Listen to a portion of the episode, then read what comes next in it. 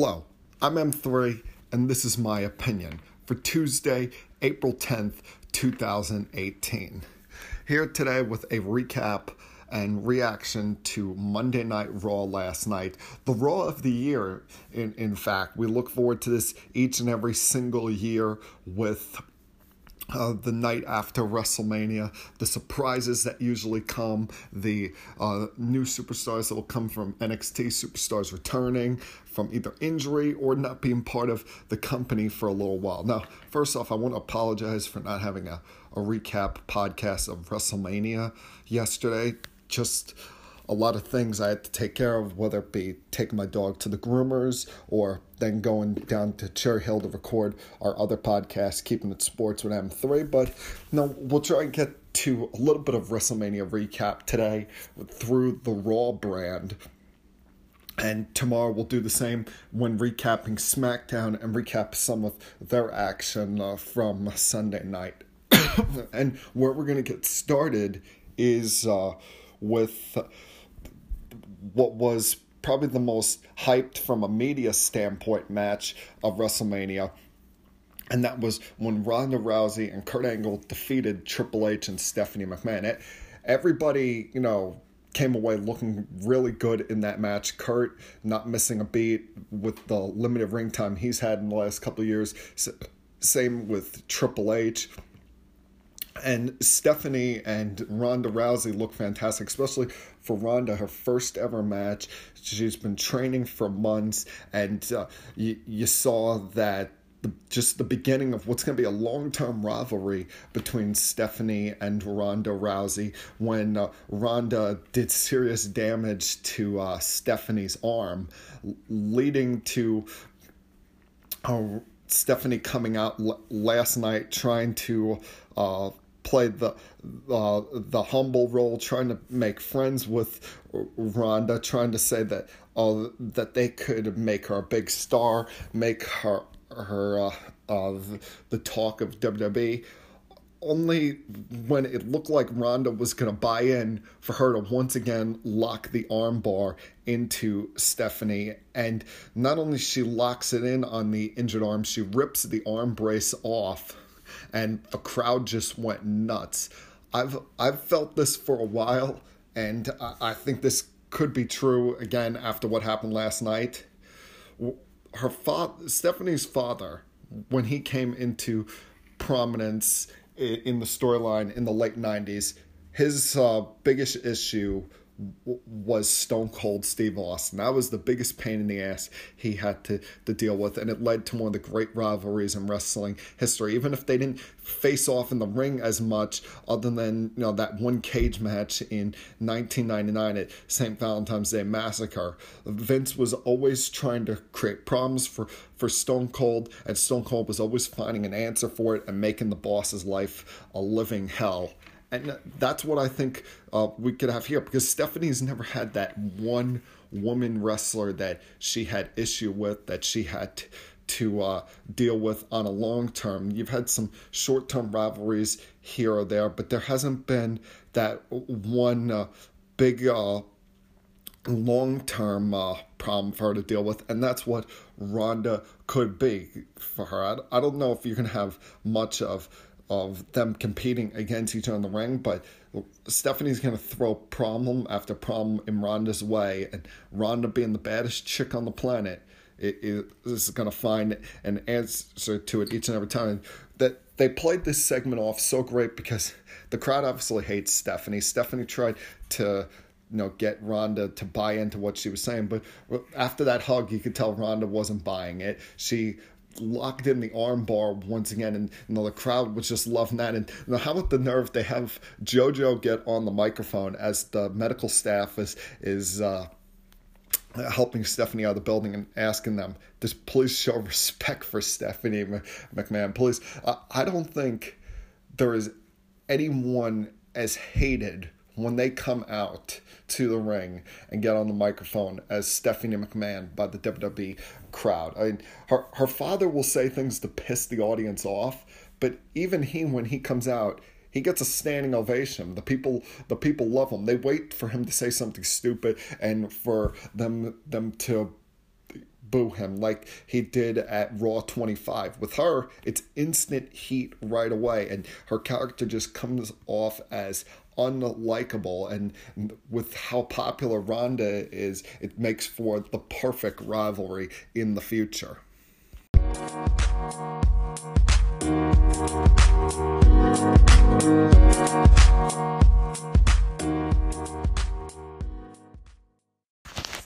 One of the best overall moments from WrestleMania was when Nia Jax defeated Alexa Bliss for the Raw Women's Championship. It ended uh, or gave retaliation for Nia after months of abuse from Alexa, uh, verbal, verbally and emotionally, her making fun of. Uh, her, Nia's size, and even before that, Alexa was always bossing Nia around, uh, essentially using her as her her safety net, her her protection, her means to uh, keep her out of any troubling spots. And finally, Nia had enough of it. And what what was amazing was other than when Alexa poked Nia in the eye during that match, that you saw the true dominance of Nia Jax uh, at at WrestleMania. First off, she goes out of the ring before the match starts and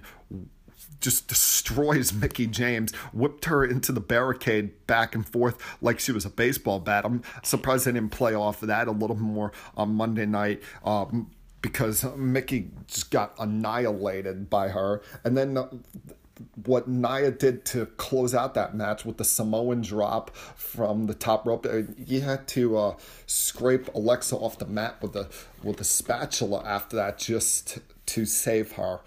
But no, it comes off as a great story because Nia is different than your typical women's wrestler. She she is you know a larger in in size woman than you typically see from w- women's wrestlers, and hey, that's okay because she's good at what she does, and and also it it creates. Uh, some a story for the fans to uh, follow behind to lean on saying hey it, it's okay to be different. It's okay to not be the same as others. She can be almost a role model in uh, that way. So it, it brings about a great storyline to follow now. Now uh, of course with alexa having a uh, a rematch clause for the raw women's title she's going to continue to uh, to chase after uh, um, Nia to get that women's title. And before uh, Nia could e- even celebrate her her win uh, last night, Bliss and James interrupted her and and uh, attempted to ruin her moment, only for Nia to help create another moment on Raw and reveal that she had a tag team partner to face them that night. Who would who would that tag team partner be?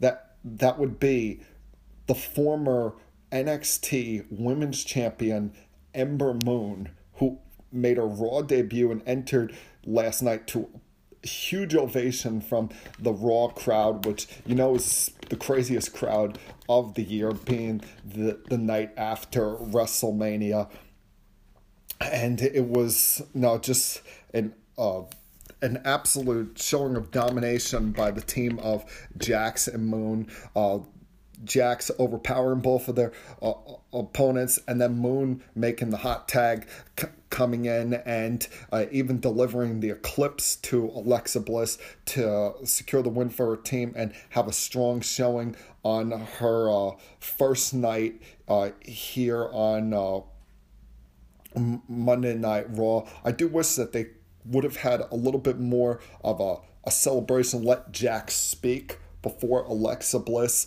and Mickie James uh, uh, interrupted her, let her have her big moment there to bask in the glory of WrestleMania. But the overall, the segment came across very well, m- made uh, Jax showed Jax's dominance as the new women's champion and had a great way to welcome Ember Moon to uh, the Monday Night Raw roster.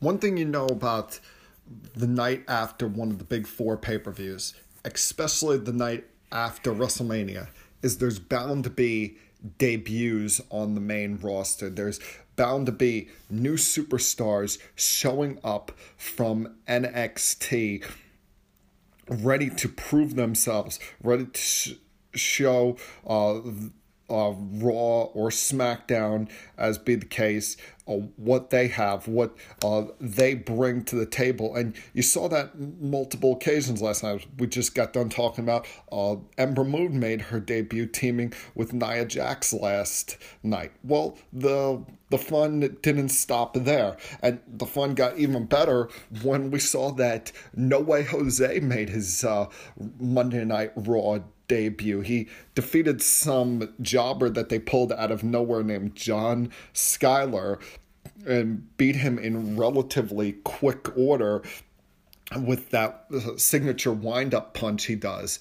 But it, it brings a new fun character to uh, Monday Night Raw, a guy that is fun loving, likes to party, someone that gets the crowd amped up. You saw how uh, jacked up the crowd in New Orleans was last night. As soon as his music hit and he came out, everyone's dancing. He let a Congo line out to the ring that surrounded the ring uh, for his match. It kind of had the feel of when Adam Rose first made his debut in WWE, and he remember he had the rosebuds here, and now this is something that I think can work out better on Monday Night Raw than it did in NXT. Not that the NXT crowd wasn't jacked up with uh, No Way Jose every time he appeared. I mean, there were times down there at Full Sail you saw fans in the in the crowd just randomly start a Congo line when he would come out and keep it going during his matches.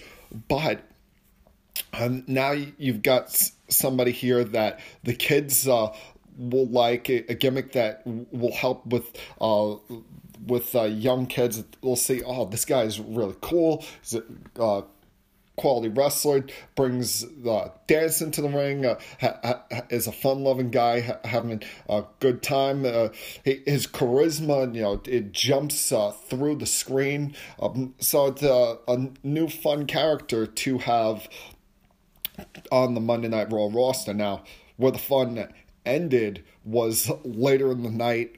Heath Slater and Rhino were a little bit annoyed due to the fact that uh, they weren't including included in the tag team title mix, which will get to that strange situation in a little bit. So they were looking to call out any team for an open challenge. And who was that team that decided to accept that open challenge? Well, that would be the former NXT Tag Team Champions and arguably the most dominant team in NXT history, the Authors of Pain. They came out uh, and essentially fled the smack the former SmackDown Live Tag Team Champions Slater and Rhino and tore through uh, them. Know, knocking Rhino to the floor in the early on and just obliterated uh, Slater with their signature last rites uh, finisher win, where it, it really uh, uh got interesting was after the match. They're leaving. Uh, them and Paul Ellering are about to head out. Paul Ellering's pointing them out, and they stop and put their hand out to Paul oh, and walk away from him, essentially signifying that they're done with Paul Ellering as their manager. They're kicking the guy to the curb. And now that creates a, a, a, another interesting wrinkle here on the roster because Ellering helped get them on the scene in NXT, but was also kind of like a handler for them, control was able to control them.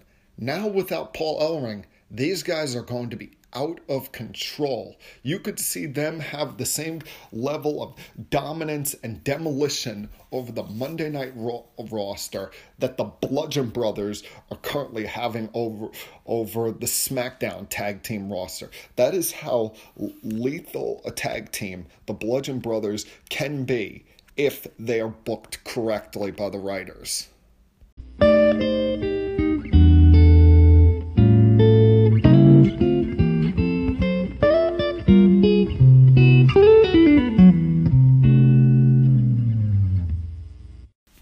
For weeks, we had wondered who Braun Strowman's tag team partner was going to be at WrestleMania when he faced the bar for the Raw Tag Team Championship. And he had been very coy about that each and every single week uh, leading up to WrestleMania. Well, as it turns out at WrestleMania, he showed up without a tag team partner be- because he was going to choose someone from the crowd. And what he, did he do? He went into the stands, walked around until he found this young 10 year old boy named Nicholas, pulled him from the stands, brought him to the ring with him, and they proceeded to compete for the Raw Tag Team Championship. Nicholas even tagged into the match at one point, avoided uh, a uh, a move from Cesaro, and Braun came in with the running power slam to win them the Raw Tag Team Championship, thus making Nicholas the youngest champion in the history of not just the WWE, but probably in all of professional wrestling. So, one, that shows me that WWE had no plan for as far as Braun Strowman's tag team partner because you could have had brought in a legitimate superstar who was possibly coming back from an injury or whatnot to team with Braun Strowman, but instead you decide to go this goofy route and it got over with the crowd. The, the funny thing, uh, the crowd was chanting for Nicholas. Nicholas was actually trending on Twitter after that. But you wonder how long were they going to keep this up going? Well, it turns out that they kept it going for only one night. And last night, Braun Strowman and Nicholas showed up at Monday Night Raw and relinquished the tag team titles, with their excuse being that Nicholas has a scheduling conflict to not be able to defend the titles, thus ending one of the goofiest things we've ever seen at a WrestleMania. So that leaves the Raw tag team titles vacant. The bar assumed that they were just going to get the tag titles handed right back to them. Well, instead of that, Kurt Angle informed them that they'll get a rematch for the tag team titles two weeks from Friday when WWE holds their uh, event in Saudi Arabia known as the Greatest Royal Rumble, where seven championships from Raw and SmackDown will be defended. There will be a 50 man Royal Rumble match, and John Cena will face Triple H. We'll get more into that as we go on here today with this podcast, but it's an interesting concept this show, and now you have something to build for with the, the Raw Tag Team title match, but they have to have an opponent. So Kurt Angle announced what he's calling the Tag Team Eliminator. Two tag team matches on Raw last night, where the winners of those would move on to face next week, and the winner of that would face the bar in Saudi Arabia for the Raw Tag Team Championship. The first of those two tag eliminators was a continuation of a rivalry that's been going on for a couple weeks now between the top guys, uh, the revival, Scott Dawson and Dash Wilder going up against the Good Brothers, Karl Anderson and Luke Gallows. And the crowd was was very much into this matchup because it, it, it didn't seem like there was a guy that they were booing at all here. Both uh, sides seemed to get uh, that babyface uh, reaction. Remember, Dawson and Wilder made their debuts on Monday Night Raw. On this Raw, this time last year, the night after uh, WrestleMania. They, uh, even though the the Gallows and Anderson had sparked uh, a late comeback, especially when Anderson came in the ring uh, off the hot tag, Gallows was uh, rendered com- uh, a little bit out of this match due to dealing with uh, some sort of a knee issue for it uh, sometime in the match, but it it led to a revival victory after they were a- able to uh, hit their uh, finisher on Karl Anderson, uh, thanks to the numbers game eventually catching up to him. And then now they move on to Monday Night Raw next week, where before a commercial break, they showed that, all right, it was going to be Titus Worldwide, Titus O'Neil, and Apollo going up against a mystery tag team. As it well, as it turns out, that mystery tag team turned out to be the newly formed team between Woken Matt Hardy and Bray Wyatt. Yeah, that's right. I said it. Woken Matt Hardy and Bray Wyatt. Bray Wyatt, who remember we have we had not seen since uh, the uh, the Great War between him and Matt Hardy at the Hardy compound when uh, he uh, got thrown into uh, the lake and his and when uh, Senor Benjamin went to go fish him out, he he didn't show up. The only thing they found the next day was his lantern uh, left there on the compound. But he reemerged at WrestleMania during the kickoff show and helped Matt Hardy win the Andre the Giant Battle Royal. So now apparently they are a tag team. Bray Wyatt has seen the light, has gotten rid of the, the past as far as uh, s- what Sister Abigail holds over him, and him and Matt Hardy have formed a tag team that now is maybe the, the weirdest tag team combination we have ever seen put together between these two whether it be with Matt Hardy and his delete or Bray Wyatt and and and all the fireflies and and how freaky and supernatural he is this has just led to a perfect combination between these two in which quite frankly, they freaked out o- O'Neil and Apollo throughout the match. Even even at one point, they start clapping for Apollo doing a backflip, saying "wonderful," and it's led to a team that you know is going to be over with the crowd everywhere they go because of of how weird and just flat out insane those two are and how over the whole broken or woken, whichever you want to refer to it, gimmick has been. They pull off the victory over Titus Worldwide, and now they'll go face the uh, revival next week on Monday Night Raw. And is, is there really any doubt that they're going to be the team that goes faces the bar in Saudi Arabia? I mean, th- this just feels like it, it's meant to be. That it's meant to be that Bray Wyatt and Matt Hardy are going to somehow be the Raw Tag Team Champions together. I don't think this is something.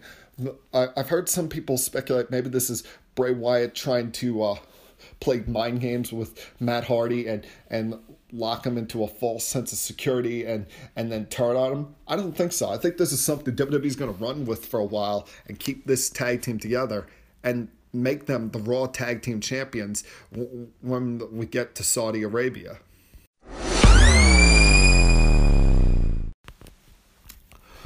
Last night, the rivalry between Sasha Banks and Bayley was furthered with uh, even more tension and breaking down between the two of them. Remember, Bayley had eliminated Sasha Banks in the Women's Battle Royal at WrestleMania, thinking she won the Battle Royal, only to not realize that Naomi hadn't been eliminated uh, had fallen out of the ring under the ropes, came back in and eliminated Bayley to win the, the Battle Royal. Last night, they uh, were both looking to uh, move to the next step, move on from WrestleMania. And Sasha was attempting to begin her the next step in her career by facing uh, Mandy Rose of Absolution.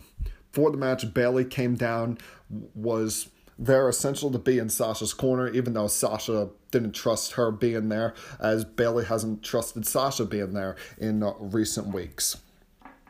The the match in, in itself, uh, the quality of the match was okay. The big moment, of course, was when uh, Mandy Rose had pushed Bayley outside the ring, and Bayley attempted to fight back, only for her to accidentally clothesline Sasha Banks, leading to her costing Sasha the match for um, against uh, Rose and uh, leading to even more issues. I think will eventually play out with these two facing at the next pay per view Backlash coming up on May the 6th because uh, as of right now, none of the women's wrestlers from either brand are going to be part of the Saudi Arabia uh, show for you know, obvious reasons due to know, laws for women being different uh, over there as they are compared to over here.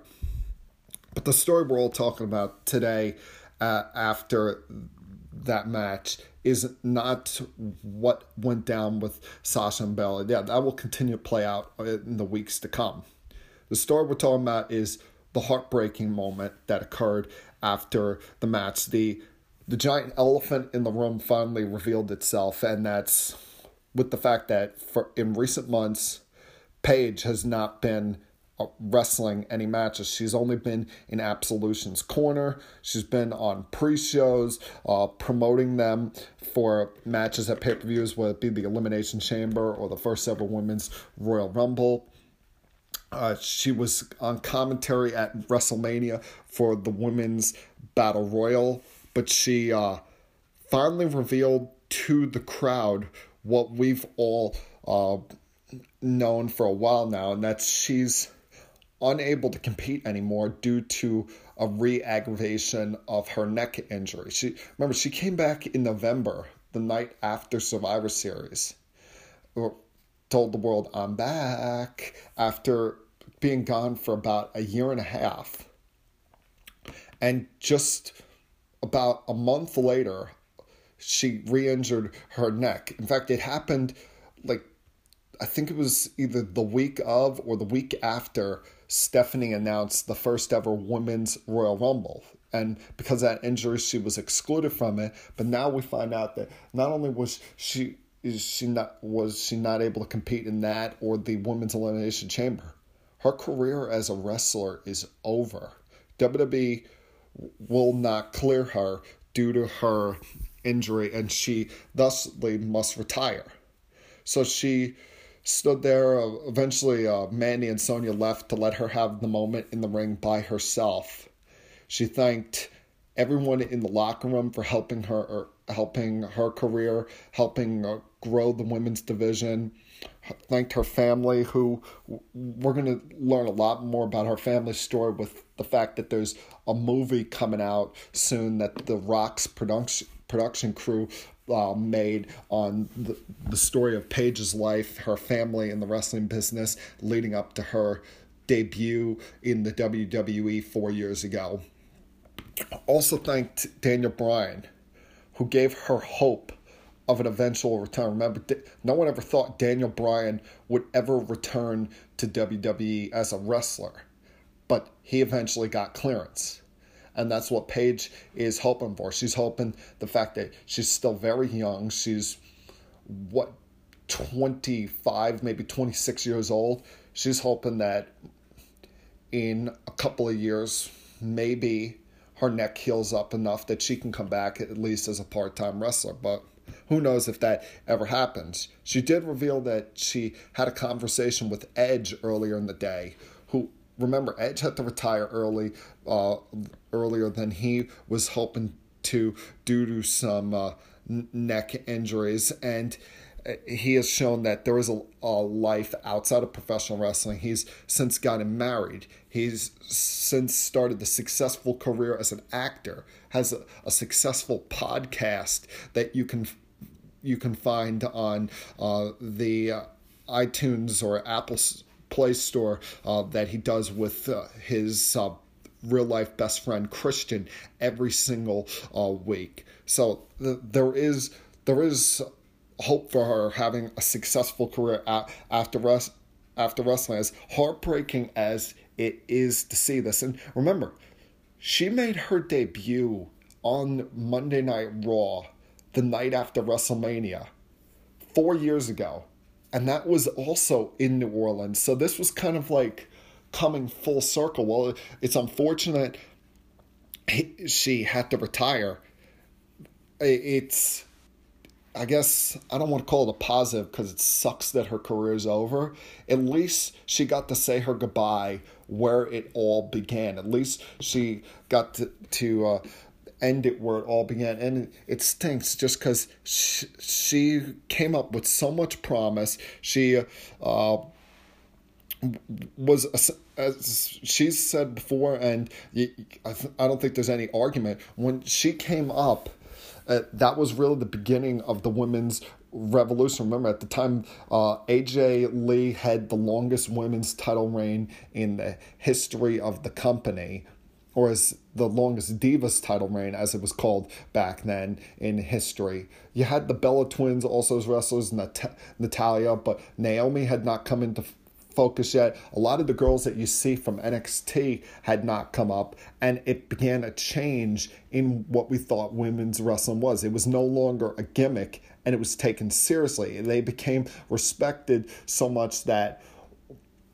uh, within uh, uh, the next two years, they got rid of the Divas title and brought back the women's title. They were no longer known as Divas, they became superstars as well. So, as a fan, I can say nothing but thank you to Paige for the the growth she helped create in what is women's wrestling. She is she is a pioneer in it. She uh, she deserves a lot of credit. It sucks that her time in WWE, as, as far as on the one of the two main shows in WWE, was cut so short. But she left a lasting impact that we're all not going to forget anytime soon. I'd be remiss if I went through this podcast and not acknowledge what was my favorite moment of WrestleMania.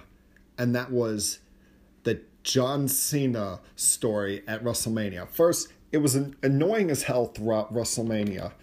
The fact that he was a fan in the stands.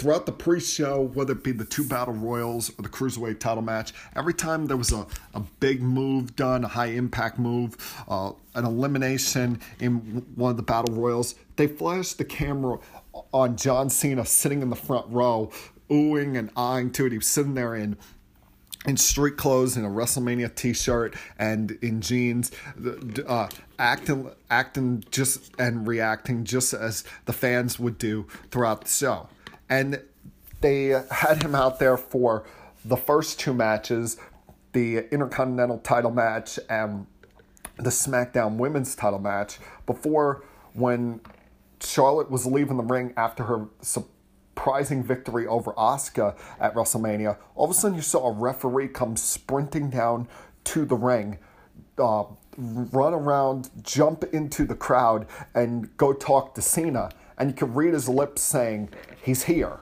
He's here. And Cena's uh, like, nah, man, nah. And then he, he's telling him, I'm not joking with you. And John's like, you serious?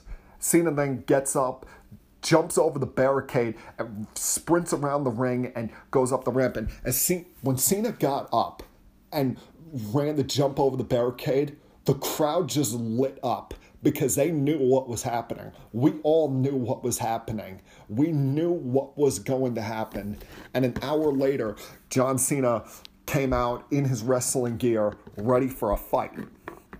At first, another referee came out and told him he's not here. This, this isn't happening. And Cena was a little disappointed.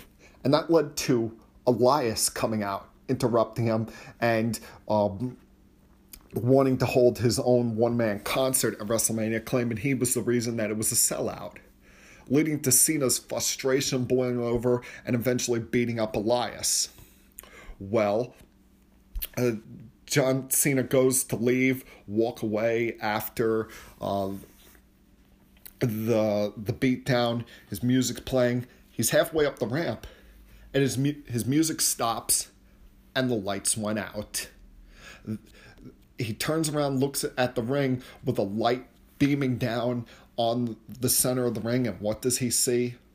The same sight that we all saw that ended WrestleMania last year, and that was The Undertaker's hat, gloves, and jacket laying in the middle of the ring.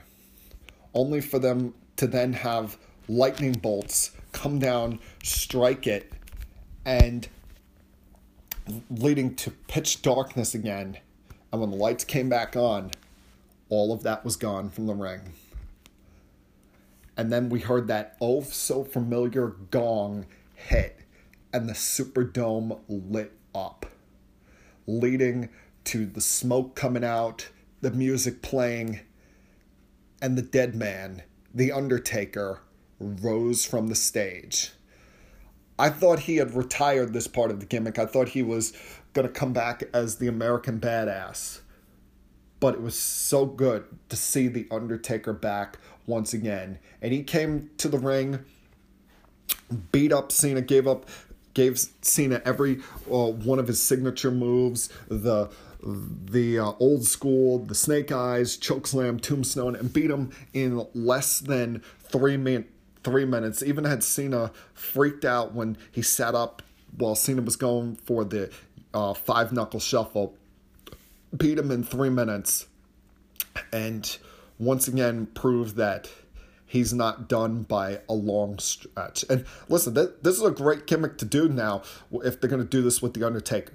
Just have him show up at WrestleMania every year and beat someone down for about three minutes, w- walk off. That's a great segment to do. You can do that every year for as long as he wants to do it. As long as he, that's the important thing. As long as The Undertaker is healthy, feeling good, able to move around well, and he's into it, the the, fan, the fans were okay with that seeing him once a year, it makes it even special. It, it it brings a little nostalgia to WrestleMania because there is no one, no one out there that signifies WrestleMania more so than does The Undertaker.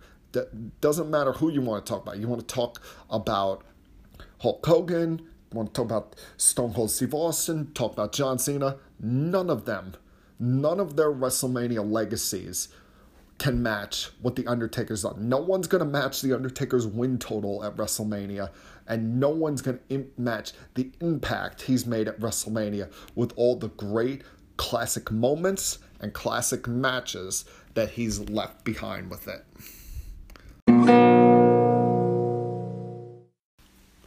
After having his potential WrestleMania moment ruined on Sunday, you knew Elias wasn't going to be in the most cheerful of moods on Monday night after not winning the Andre Giant Battle Royal and then getting beat up by John Cena prior to his uh, impromptu match with The Undertaker. Elias was going to want to have his moment in New Orleans, was going to greet the audience with another guitar with another guitar solo, another um, um, musical uh, uh, moment, and he came out was uh, stringing uh, uh, the guitar, was uh, singing, ripping the audience, even though the crowd was cheering him and really hyped up to play it, only to once again experience what the night after WrestleMania is all about surprises, those memorable moments and memorable returns. And we got another one of those with the surprise of the return of Bobby Lashley to the WWE.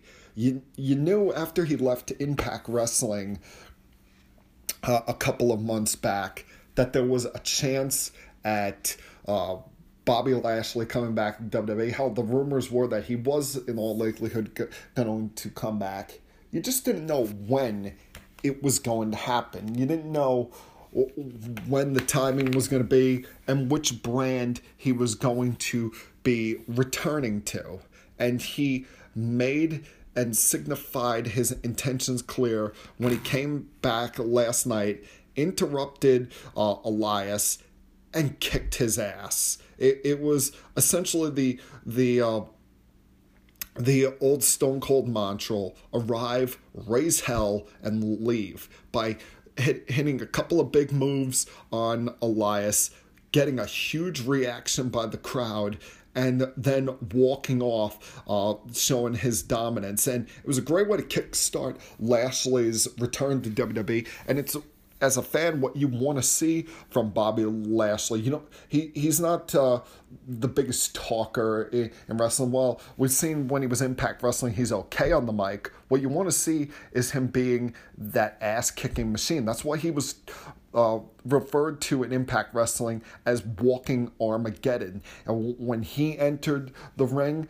everything was done and over with, and no one stood a chance against him. And th- that's what you're hoping for now in his return, in his second run in WWE. It's gonna be gonna be interesting to see where he goes from here. Does he start a storyline uh, rivalry here with Elias, or is this just just a beginning for Lashley, and he's gonna over this next several weeks continue to show his dominance over a different superstar each and every single week.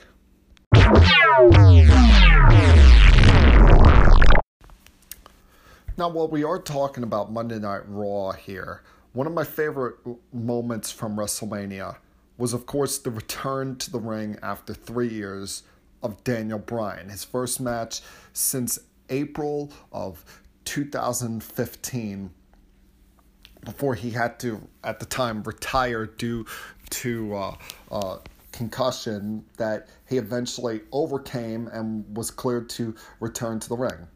He teamed with Shane McMahon to go against Kevin Owens and Sami Zayn, who were fighting to get their jobs back, only to uh, fail in their attempt, even though they jumped uh, and McMahon before the match, they failed to get their jobs uh, back on SmackDown Live. So what did they do? They showed up on Raw last night begging Kurt Angle for a job, begging for an opportunity, and you both uh, segments that they were part of came off hysterically. Whether it be when they first uh, confronted uh, uh Kurt Angle backstage or when they uh, uh, were out at the ring. That they uh, go to Kurt Angle and, and talk about the problems they had on SmackDown Live, told them uh, uh, about uh, the problems they had with management. Uh, th- that was the reason why they did uh, what they did. And Kurt Angle informed them that his tag team division was full and that this was the, the LOL moment of the night. He told them their tag team division is full, but he heard that TNA was hiring. that is the first time that WWE has ever acknowledged that organization on their program. Now, they're no longer known as TNA. They've been known as Impact Wrestling for several years now. And the Impact Wrestling uh, Twitter account a couple minutes later had even said that with the hashtag of we are impact wrestling but the fact that they they chose to take that moment to take a shot at them was hysterical especially because you had kurt angle do it because he worked there for nine years he was part of of that company there for so long. And he, he's the first one to to take the shot at them just uh, what was the LOL moment of the night. But he informed them that he had one spot open on the roster for singles competitors, and that, that's when you saw you finally saw Kevin and Sami turn on each other. You finally because Kevin uh, started. Well, you don't have to hire us as a tag team. Uh, well, I, I got a family. Unlike Sami, I got a family to feed. I got uh, kids, uh, and then and then uh, Sami starts uh, uh, firing uh, back at him. He, he, uh, you, you see that how they will forever just be frenemies. I mean, they they came into the company friends, turned enemies, became friends again, and now at that moment where it was to benefit one of them, they showed their cutthroatness and turned on each other. So Kurt put them in a match where if uh, the where the winner would gain a contract on Monday Night Raw. And there were moments where each uh, uh, one of them uh, uh, looked to have control of the match. Would be Sami hitting the Helluva kick, Kevin Owens landing the frog splash. Hell, uh, Sami hits the Helluva kick, and Kevin uh, falls into the ropes. He's unable to pin him. Kevin hits uh, Sami with the pop up power bomb, and Kevin falls out of the ring. Sami hits Kevin with a Helluva kick at the top rope and leading to then Kevin hitting that fisherman suplex at, off the top. And in the end, both of them wore out each other so much. Guys are so exhausted that neither one was able to respond to the referee's 10 count. The match ends as a draw, and they were both denied uh, a job on Monday Night Raw. So now where does this lead them? Now, where did they go? Because are they going to try and crawl, go crawling with their tags, tails back between the legs back to SmackDown and get a job from Shane McMahon or whoever the next GM of SmackDown is going to be? Because you know whether it's this week or next week, Daniel Bryan's going to have to step down as SmackDown GM if he's going to be a full time competitor again. And, and you know they're going to at some point bring Sami and Kevin back in the fold here on the storyline in one of these two shows. It's just a matter of where and when. And it adds to the intrigue a little bit of what their where their future lies because next week is the second annual Superstar Shakeup where superstars from SmackDown will be traded to Raw, superstars from Raw will be traded to SmackDown. We won't know in advance who's coming and who's going to the show. We're just gonna have to tune in, uh, wait for it, and watch, and be surprised on who's coming to one of those uh, two brands. But Sami and Kevin are now we got to watch out see where they're going to end up whether they decide to start interfering in the shows until one of the gms hires them uh, and what kind of throat cutthroat uh, tactics do they decide to do in order to get employment back on one of the two brands? The chance of you deserved it uh, filled the Smoothie King Arena last night on multiple occasions. Uh, one when uh, Stephanie McMahon showed up in a sling and she was talking about her arm injury at WrestleMania. But even more so when Seth Rollins appeared as your new Intercontinental Champion, finally joining his Shield brothers, Dean Ambrose and and Roman Reigns as a member of the Grand Slam Club, winning the WWE title, the US title, a tag team championship, and now the one of the crown jewels in all of professional wrestling history, the Intercontinental Championship, in a match that got WrestleMania off to a hot start with each of the guys uh, having their moments, each of them hitting their finish the signature moves at certain points. And Seth, even with the back to back curb stomps, when he curb stomped uh, Finn Balor onto The Miz and then curb stomped Miz to win his first Intercontinental Championship. He came out last night to celebrate it, uh, uh, draw the uh, adulation from the crowd, only to uh, be interrupted and confronted by a couple of uh, visitors. First, by Finn Balor, who uh, congratulated Seth but reminded him that Seth didn't pin him in their match at WrestleMania and said that he wanted to be the first one to challenge him for the title. Remember, these two guys over the last month, month and a half, each have a pinfall victory over the other. They they you know want to have uh, that tie breaking decision between the two of them and have a rematch of what was a classic match between the two at SummerSlam in 2016. But of course, the A-lister, The Miz, was not going to have that. He and The Miztourage came out and interrupted. You know, I give credit to them for having the Miz uh, send the Miztourage back to the locker room uh, prior to the match at WrestleMania because it allowed the the match to be just that much better and no had no interruption had nobody interfering trying to uh, steal the moment from uh, these uh, three superstars. And uh, led to just uh, no, a great match to start off WrestleMania. No interference, just three guys trying to prove they're the top guy um, in this match, trying competing for the one of the greatest crowns in all of professional wrestling, the Intercontinental Championship.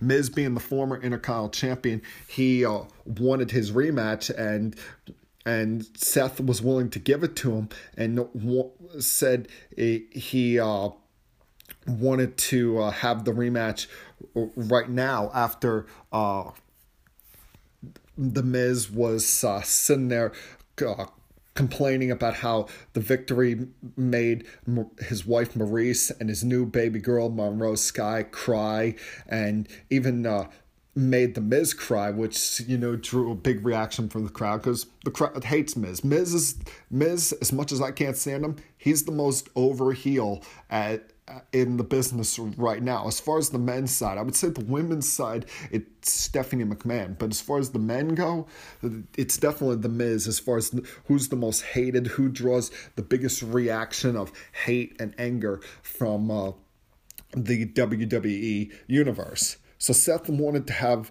uh, the re- the rematch right then and there, but Miz said, "Nah, I'm gonna wait. I'm gonna invoke my rematch at Backlash, which uh, and almost led to a brawl between the two sides. It looked like it was going to be a uh, a uh, numbers advantage for the Miz and the Miztourage until we had another moment, another Raw after Mania moment when, for the first time in eight months, Jeff Hardy appeared on WWE television. Remember, back in September, he got that rotator cuff injury and has been out recovering from the surgery ever since. And he made his return to even the odds. The crowd was just lit as they were with every surprise uh, we saw last night. And uh, even the odds bet- between uh, the uh, Miztourage and Seth Rollins and Finn Balor, leading to a six man tag match later in the night. It, in which, leading up to the six man tag, we saw a a uh, interesting segment. The th- you see Jeff, uh, Finn, and Seth heading to the ring, and Jeff stops, looks to his right, and sees Matt Hardy there and Matt and his wokenness is is talking to his brother, uh, saying, "Oh, wonderful brother, you you're here," and then uh, in, uh, introduces him to Bray Wyatt, and Bray Wyatt ref- hugs Jeff and refers to him as Brother Nero, and they're they're all talking in you know the broken tone. They're all talking, um, uh, playing off of the broken storyline and Jeff asks Bray how you're doing. Oh, he he says the whole wonderful thing as well. They walk off. Jeff goes to walk back to his teammates for the night, and Seth and Finn are just looking at him like, what the hell was that? Just the look on their face was hysterical. It, it, it led to a, a really co- comedic scene, and it's going to be fun to see is Jeff going to get back involved in the whole Woken saga with Matt, or could he be separating himself from that? And possibly, could you see an even further separation with the, the superstar shakeup coming up next week? I mean, the, we're going to see some unexpected changes in the Raw roster, in the SmackDown roster. So it's going to be fun to see where some of these guys wound up. But the, they had a. Uh, six man tag later in the night between the two sides. It was Miz and the Miztourage going up against Jeff Hardy, Finn Balor, and Seth Rollins. And the the six uh, man uh, tag match. Now it, it did a couple of things here. Uh, one it continued to build on Miz, the biggest heel in the business, and and how he he always has a numbers advantage on his side. Two, uh, it, they dominated Finn Balor for most of the match and were able to keep Seth and Jeff out of it. Only for no when you knew that moment when he would make the tag for one of them in, create that hot reaction amongst the crowd and uh, the and have uh, a uh, big momentum swing for them uh, in the match, especially when Jeff Hardy made his first appearance in a WWE ring in months. And now, this being Jeff's first match in months, great way to uh, break him back in, having him be in a six man tag match to break off some of that ring rust, able to hit all of his moves, so whether it be Whisper in the Wind, Poetry in Motion, and then even the Swanton Bomb without even having to uh, look like he show any ring rust showing that there was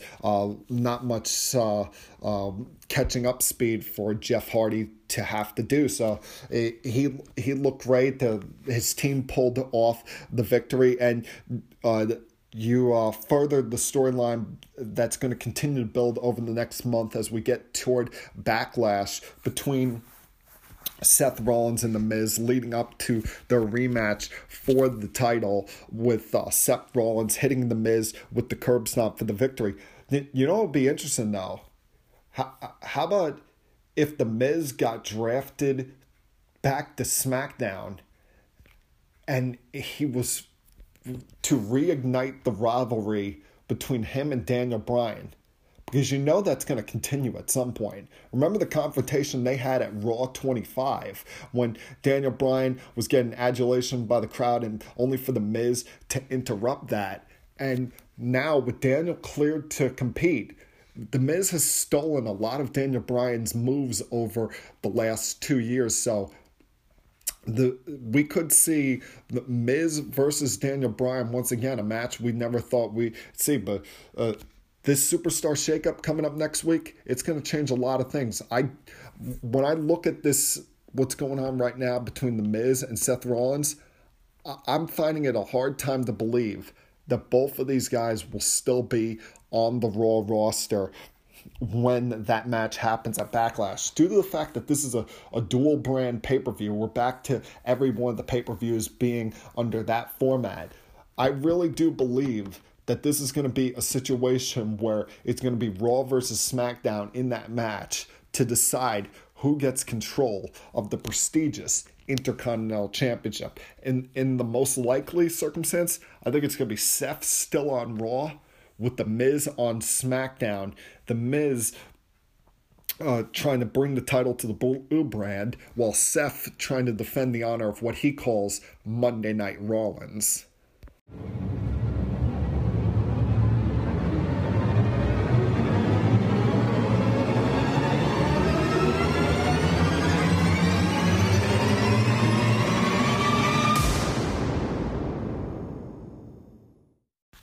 We're going to close out today with talking about the WrestleMania main event and the repercussions that had on the future coming up here in WWE. I was surprised that Roman Reigns lost the main event to Brock Lesnar. I thought it was going to be Roman Reigns' time to become the Universal Champion, to have that victory over Brock Lesnar, especially with the rumors that had been coming out about Brock wanting to go back to the UFC uh, the fact that Dana White was on UFC Tonight last week and said that Brock will be back in UFC at some point. He doesn't know when, but he, it is coming up. And the the fact that Brock Lesnar's contract was set to come up uh, at uh, the uh, end of WrestleMania, figured, all right, Brock's going to drop the title and leave the WWE. So I, I was just left there stunned and surprised that they had him win that match. A match, let's face it, it was awful. That that match, it didn't have the attention of the fans. You had the fans chanting at one point, "Boring! This is awful." In fact, it even got to the point where they were booing both guys. It felt a lot like that Brock Lesnar versus Goldberg match at uh, WrestleMania. Uh, what 15 years ago, or, or however many years ago it was that ended uh, Goldberg and Lesnar's first runs in WWE, and it didn't complete the uh, the task that WWE was helping to do, which was build up Roman as their top guy. All, all you had to do was uh, Brock uh, uh, look dominant over Roman. At, at one point, he got speared across the announce table and then even uh, bloodied uh, Roman Reigns up when he took the gloves off and started giving him some stiff forearm shots. And, you know, just left us with a, like, kind of weird ending to WrestleMania. But now it all makes a little bit more sense when yesterday at 5 o'clock, it was announced that Brock Lesnar has signed an extension with the WWE and will have a rematch with Roman Reigns at the uh, the greatest Royal Rumble event taking place in Saudi Arabia on April the 27th, a noontime start due to the time difference there. The event will be held live on the WWE network. And the match will take place between these two for the Universal title inside a steel cage. I'm guessing they're going to play off of Brock Lesnar's background as an MMA fighter in this. But I've got to say that this is a now or never situation here they've provided for us with Roman Reigns. If he doesn't beat, if they don't have him beat Brock Lesnar at the greatest Royal Rumble, become the Universal Champion, then what you've done with him over the last year feels like a total waste. We've known for a couple years now they've been trying to build him up as the top guy, and he didn't win against Brock three years ago at WrestleMania due to interference by Seth Rollins and him cashing in his money in the brief, bank briefcase. Then you have him win the title the next year from Triple H at WrestleMania, only for him to drop it to Seth Rollins, uh, who was then later cashed in on by uh, Dean Ambrose. You had the whole suspension thing where he was suspended a month for failing uh, a, a wellness test. He goes beats the Undertaker last year to re-legitimize his character, making it look like he had forced the Undertaker into retirement. Has goes through the whole uh, saga with Braun Strowman last year, um, even leading to him crushing him in an ambulance.